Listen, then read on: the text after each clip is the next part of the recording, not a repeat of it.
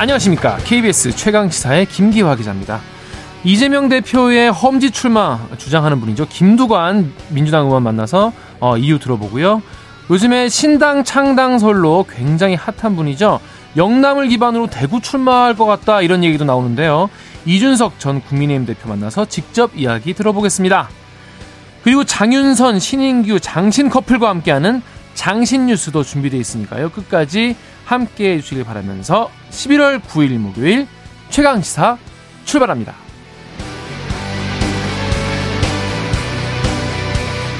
최강시사는요, 유튜브에서도 실시간 방송하고 있습니다. 문자 참여는 짧은 문자 오십 원, 긴 문자 백 원이 드는 샵 구칠삼공, 콩 어플은 무료입니다.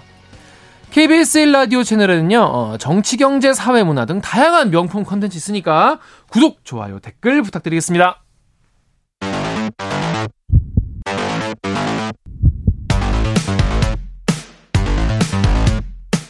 오늘 아침 가장 뜨거운 뉴스. 뉴스 언박싱.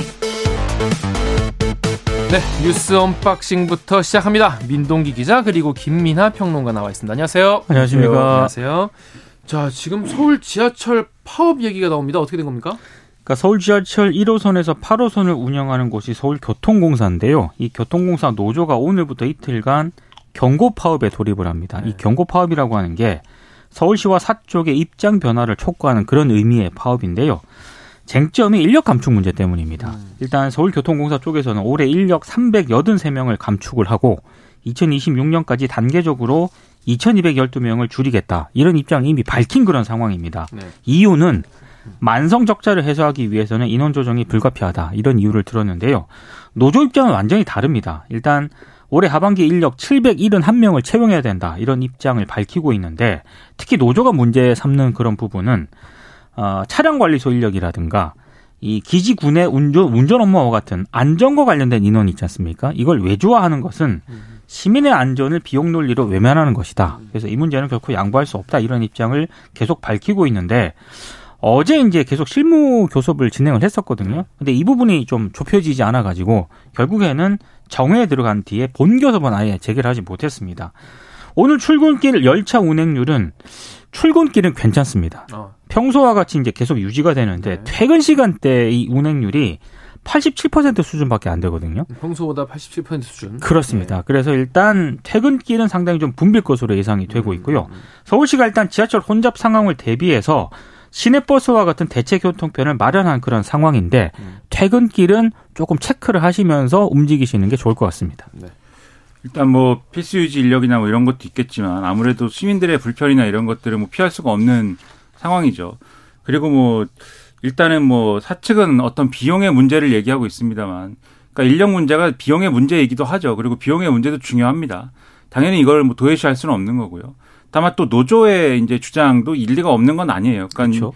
인력의 문제를 비용의 문제로만 생각해 갖고 줄이게 되면은 그만큼 또 시민의 안전이나 이런 것들은 도외시하는 결과로 이어질 수도 있다라고 하면, 또 충분히 절충을 해야 될 어떤 상황이다라는 것도 생각을 해봐야 되지 않겠습니까? 시민들의 불편을 최소화해야 되기 때문에 좀 현명한 그러한 어떤 판단을 서로 해서 간극을 빨리 좁혔으면 합니다. 네, 청취자 여러분들 나중에 어, 퇴근하실 때 어, 지하철보다는 다른 교, 대중교통 오늘은 좀 이용하시고 어, 앞으로 어떻게 진행되는지 지켜보면 좋을 것 같습니다.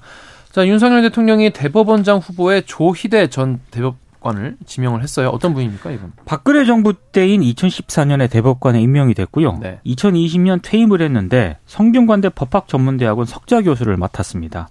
일단 김명수 대법원장 체제에서 국정농단, 양심적 변혁 거부와 같은 주요 사건에서 좀 보수적인 소수 의견을 내서 주목을 받았던 그런 분입니다. 일단 논란이 되고 있는 게 짧은 임기 부분인데요. 네. 어, 조희대 지명자가 임명이 되면 대법원장 정년이 칠십 세거든요. 이 규정에 따라서 임기 육 년이 아니라 삼 년 반 동안만 사법부 수장을 맡게 됩니다. 음. 대통령실의 설명은 과거에도 비슷한 사례가 있었다. 그러니까 별 문제 안 된다라는 그런 설명인데, 일단 사법부의 안전성, 지금 대법관도 지금 조금 있으면 몇 명 퇴임을 하게 되는데 그 뒤에 또 이제 공석이 되지 않습니까? 이런 부분을 고려하면은 어떤 대법원의 안정성에 좀 문제가 있는 것 아니냐 이런 지적이 있을 수가 있고요. 또 이제 조희대 후보자 같은 경우에 과거 주요 판결을 좀 들여다보니까 개인의 자유보다는 국가 안보라든가 체제 유지를 중시하는 보수 색채가 좀 뚜렷하게 나타난 점, 이 부분이 아마 청문회 때 좀 논란이 될 수도 있을 것 같습니다. 대표적인 게 대법원이 양심적 병역 거부를 인정했던 전원합의체에서 이 조 후보자는 양심적 병역 거부는 처벌, 처벌 예외의 정당한 사유가 아니다라고 하면서 반대 의견을 냈는데요.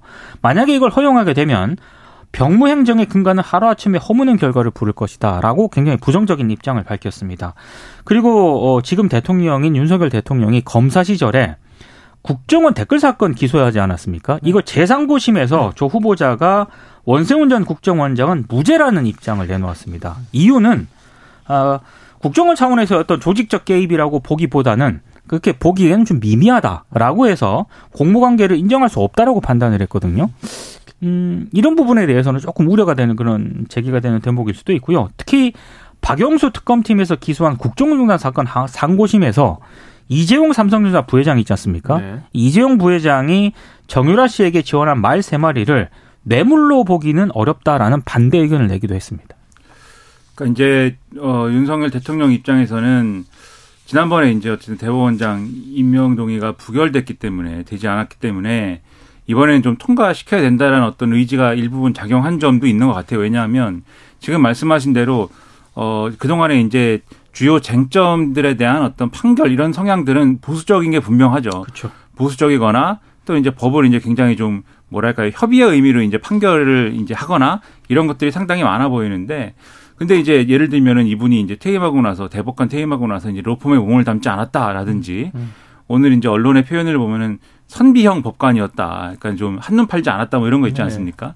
뭐 그런 측면이라든지 그리고 대법관 할 때 이제 뭐 이 국회에서 이제 뭐 여러 가지 이제 이 절차를 거칠 때 어 그 당시에 이제 민주당도 이분에 대해서는 이제 여러 가지로 도덕 도덕성이나 이런 거에 대해서 결격 사유는 이제 어, 이, 이 발견하지 못했다라고 하는 평, 그런 평을 했다라는 점 등등을 들어서 이번에는 지난번과 같이 뭐 예를 들면 재산 신고를 막 십억 원씩 누락했다든지 이런 건 아니지 않을까라는 어떤 그런 노림수는 있는 것 같아요. 근데 지금 말씀하신 대로 대법원장이라는 자리는 또 어쨌든 어떤 종류의 우리 사회의 어떤 이 판결이라든가 이런 것들의 추를 또 기울어지게 할 수 있는 그런 자리이기도 한 것이기 그렇죠. 때문에 그런 개별 쟁점들에 대한 판단이 어땠느냐 이런 것들도 분명한 쟁점이고 검증 대상인 거거든요. 그런 점에 있어서 지금도 이제 대법원장으로서 그러한 직무나 이런 것들도 어, 앞으로는 그러면 보통 법관의 입장과는 달리 좀 이렇게 균형을 맞추는 그런 방향으로 확실하게 하는 것인지 아니면 법관의 소신으로서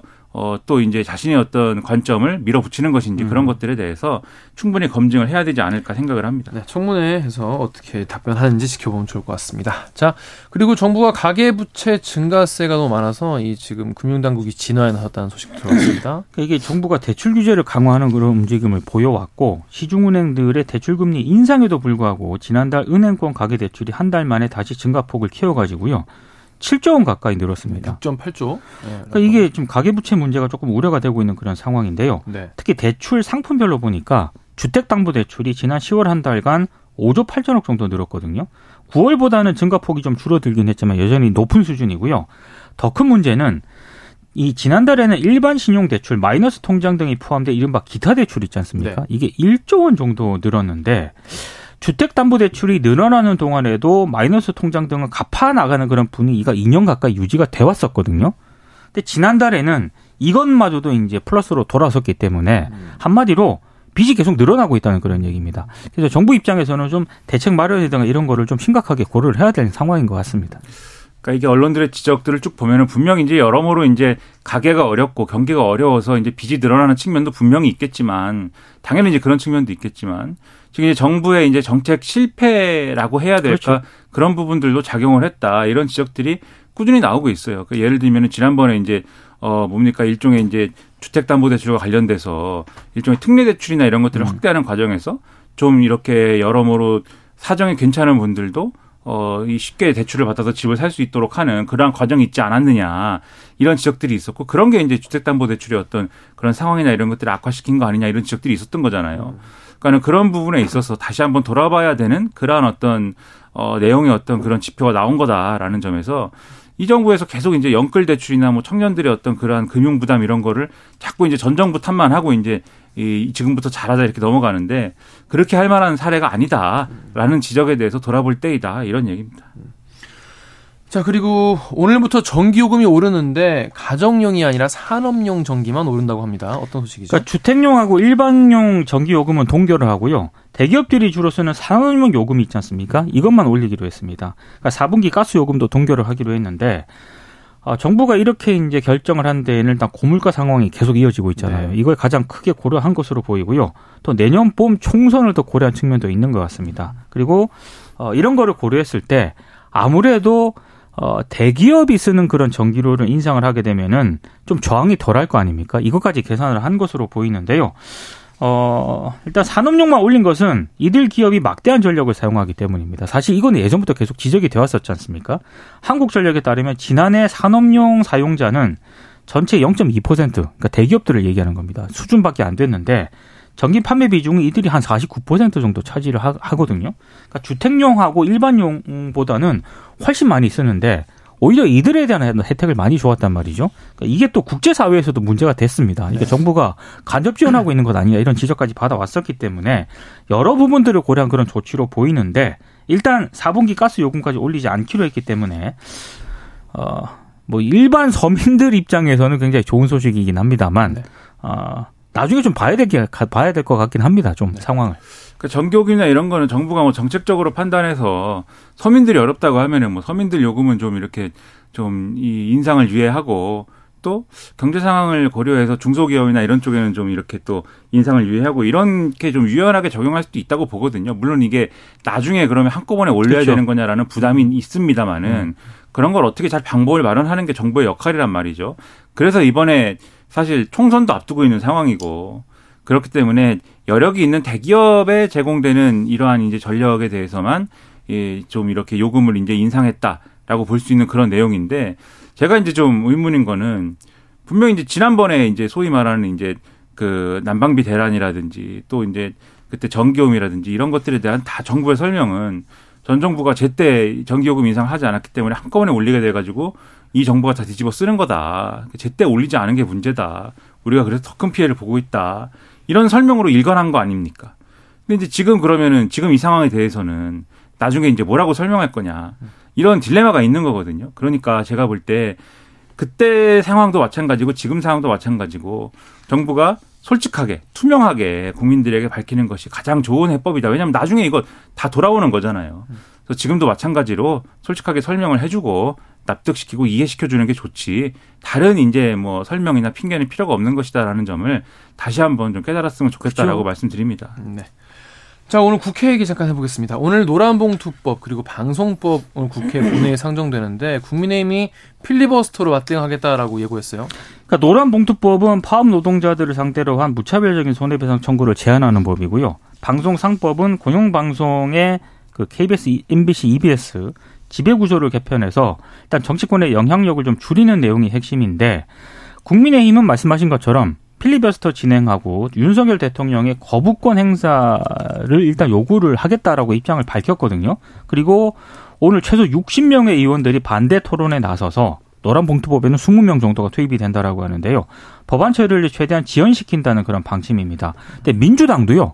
찬성 토론에 의원들이 나서겠다고 일단 밝혔기 때문에 법안 하나를 상정을 하면은 이를 놓고 한 이십사 시간 토론을 벌인 다음에 표결로 토론을 강제 종료를 하고 그리고 이제 해당 법안을 어, 나머지 법안들도 이제 비슷한 절차를 거치게 되지 않습니까? 이게 법안이 네 개를 처리를 해야 되거든요. 그러니까 최소 오 일 정도 걸린다는 그러네요. 그런 얘기입니다. 그러니까 제일 먼저 상정되는 법안이 노란봉투법인데 이제 오늘부터 필리버스터 전국이 좀 진행이 될 것으로 예상이 되고 있습니다. 그러니까 이런 법안들을 이제 어, 국민의힘은 필리버스터로 맞고 민주당은 이제 머릿수를 이제 처리하고 이런 이제 절차적인 문제가 이제 있는 거고 그래서 이걸 처리하면은 그럼 어떻게 될 거냐. 대통령이 이제 거부권 행사해가지고 다시 국회에 돌려보낼 것이고 그렇게 국회에 돌려보내면은 이제 삼분의 이가 이제 그렇죠. 천상해가지고 처리해야 되는데 그렇게 안 될 거니까 아마도 이제 이게 이 법안들은 사장될 것이다. 이렇게들 대부분이 전망을 하고 있는 그런 상황이거든요. 그럼 국민들 입장에서는 상당히 허무하지 않겠습니까? 이게 굉장히 뭐 힘도 많이 들이고 일정도 많이 들여가지고 뭐 한 일인데 국회가 결국은 돌고 돌아서 쳇바퀴 돌듯이 처음으로 다시 돌아왔다라고 하면은 허무국회. 그렇죠. 국회는 네. 뭘 한 거냐. 이제 이런 기분이 들 수가 있어요. 그러니까 사실은 이거에 대해서 대통령의 거부권 행사가 이렇게 뭐 남발되는 것도 우려스럽고 또 그것이 그런 상황이 있는데도 풀지 않는 어떤 정치력 이런 것을 여당이 이제 그러한 정치력을 발휘하지 못하는 것도 상당히 우려스럽고 야당도 여기에 대해서 국민들에 대한 어떤 설명이라든가 국민들에 대해서 이 법안은 우리가 왜 처리하려고 합니다라는 어떤 그러한 설득이나 이런 것들을 좀 등한시하고 절차적으로 되니까 우리는 한다. 그리고 어차피 대통령이 거부권 행사할 것이기 때문에 뭐 큰 뭐 부담이 없는 것이다라는 취지의 뭐 그런 네. 태도인 것 같아서 저는 상당히 우려스럽습니다. 예를 들면 방송법 같은 경우엔 항상 이 방송법 얘기하면 드리는 말씀이 아니 지난 정부에서 사실 이거 이거 지난 정부 초부터 이 소위 말하는 시민사회나 이런 데서는 많이 얘기했던 건데 그때는 사실 처리를 등한시하고 뭐 별로 이제 적극적이지 않았던 거잖아요. 이런 얘기하면 사실 민주당 국회의원들은 별 반응 안 하거든요. 네. 할 말이 없습니다. 그렇죠. 그렇죠. 그러니까 그런 것에 대한 정치적인 뭐랄까 책임의식이랄까 이런 것들에 대해서 다시 한번 돌아볼 필요가 있지 않을까라고 좀 정치권과 이 정권에 대해서 말씀을 또 드리는 겁니다. 네. 안 그래도 윤석열 대통령이 시정연설 때문에 국회 찾았을 때 이제 홍익표 원내대표가 이제 거부권 거부권 그만 좀 행사하셨으면 좋겠다 얘기를 했는데 이건 어떻게 될지 지켜봐야 될 것 같습니다. 자 마지막으로 하나만 더 짚어볼게요. 민주당이 삼 국조를 당론으로 채택했다는 뉴스인데 세 가지 국정조사 어떤 거죠? 그러니까 해병대 채무 상병 사망 사건 은폐 의혹하고요. 윤석열 정부의 방송장악 시도 의혹 그리고 오송 지하차도 참사 이게 세 개 국정조사를 당론으로 채택을 하고 요구서를 국회에 제출을 했습니다. 아 뭐. 어, 검찰 특수활동비 티에프 이것도 이제 출범을 한다는 그런 얘기인데 원래 그 오늘 그 이동관 방통위원장이라든가 한동훈 법무부 장관 그리고 일부 검사들에 대한 탄핵안 추진 이거를 오늘 결론을 낼 것으로 보이거든요. 근데 지금 내부에서 약간 이견이 있는 것 같아요. 음. 어, 특히 이제 이동관 방통위원장에 대한 어떤 탄핵 부분은 상당 부분 공감대가 이루어지고 있는 반면에 한동훈 법무부 장관이라든가 다른 검사들에 대한 어떤 탄핵안 추진은 내부에서 조금 제동이 걸리고 있기 때문에 요거는 오늘 결론을 좀 내, 어, 지켜봐야 할 것 같습니다. 음. 언론 보도를 보면 한동훈 장관에 대한 탄핵은 이제 뭐 고려되지 않는 것에 그렇죠. 가까운 것 같고 이동관 방통위원장 탄핵을 이제 진행을 할 것처럼 보이는데 저는 이제 그것도 이동관 방통위에 대해서 저도 할 말도 많고 이 문제적인 운영을 분명히 하고 있거든요. 그러니까 완전히 뭐 파행적인 운영을 하면서 우리의 어떤 언론 환경에 대해서 우리 사회 언론 환경과 공동체에 대해서 상당히 악영향을 미칠 만한 우려스러운 그런 결정들을 계속 하고 있습니다. 오인 합의체인데 지금 두 명이 결정을 그렇죠. 내리고 있어요. 그리고 희한한 주장들을 여러 가지를 했는데 근데 그런 것들을 근거로 해서 또 탄핵을 추진하는 게 맞냐라는 것은 또 별도의 쟁점이거든요. 그러니까 탄핵이라는 거는 어쨌든 심대한 어떤 법률 위반이라든가 이런 것들이 있어서 결국 법원에서 이제 인정이 될 거냐라는 새로운 쟁점이 하나가 있는 것이기 때문에 그 부분에 대한 첫 번째 이제 법리적인 어떤 검토나 이런 게 철저히 돼야 될 것이고 두 번째는 이거를 왜 하는지에 대한 국민적인 설득이나 설명이 또 있어야 돼요. 그러니까 늘 받는 인상이 이런 걸 할 때 민주당이 국민들을 뭔가 설득하려는 어떤 노력이나 이런 것들이 부족하다라는 인상을 많이 받습니다. 그러니까 국민 국민들 입장에서 보면 방통위원장을 왜 탄핵하지에 대한 이 이해가 이런 언론계 종사자라든가 이런 관심이 상당한 인사들에 비하면은 공감대가 상당히 이루어지지 않았다라고 저는 생각을 하는데. 그럴 수밖에 없죠. 그렇죠. 그런 노력이 있어야 되는 거 아니냐라는 의심이 들고요. 그리고 이제 한동훈 장관의 경우에 저는 이제 한마디 하고 싶은 게 민주당이 결국은 한동훈 장관에 대한 탄핵을 추진하지 않는 방향을 계속 가닥을 잡고 가지 않습니까? 한동훈 장관은 왜 탄핵 가능성만 거론이 돼도 나를 탄핵해라 막 이렇게 얘기를 하는 거냐. 저는 이제 오히려 주무부처 장관이라고 하면은 이 법무부 장관이라고 하면은 오히려 국회에서 뭐 그런 얘기를 누가 소수의 어떤 의원들이 하더라도 중심을 좀 잡고 있다가 공식적으로 당에서 그런 걸 추진할 때 입장을 내는 게 맞지. 뭐 한마디 나올 때마다 날 탄핵하지 또 왜 그럽니까 이렇게 얘기하는 건 오히려 그런 행보가 정치적으로 비춰지는 거 아니야. 이번에도 그런 거잖아요 사실. 그런 행보를 자제하시기 바란다라고 말씀드립니다. 네. 인유한 국민의힘 혁신위원장이 홍준표 대구시장 만났고 이준석 전 국민의힘 대표는 영남 신당 추진 뜻을 밝혔는데요. 잠시 후 이 부에서 이준석 전 대표와 자세한 이야기 나눠보도록 하겠습니다. 뉴스 언박싱 여기까지 하겠습니다. 민동기 기자, 김민하 평론가였습니다. 케이비에스 일 라디오 최강시사 듣고 계신 지금 시각은 일곱 시 삼십구 분입니다.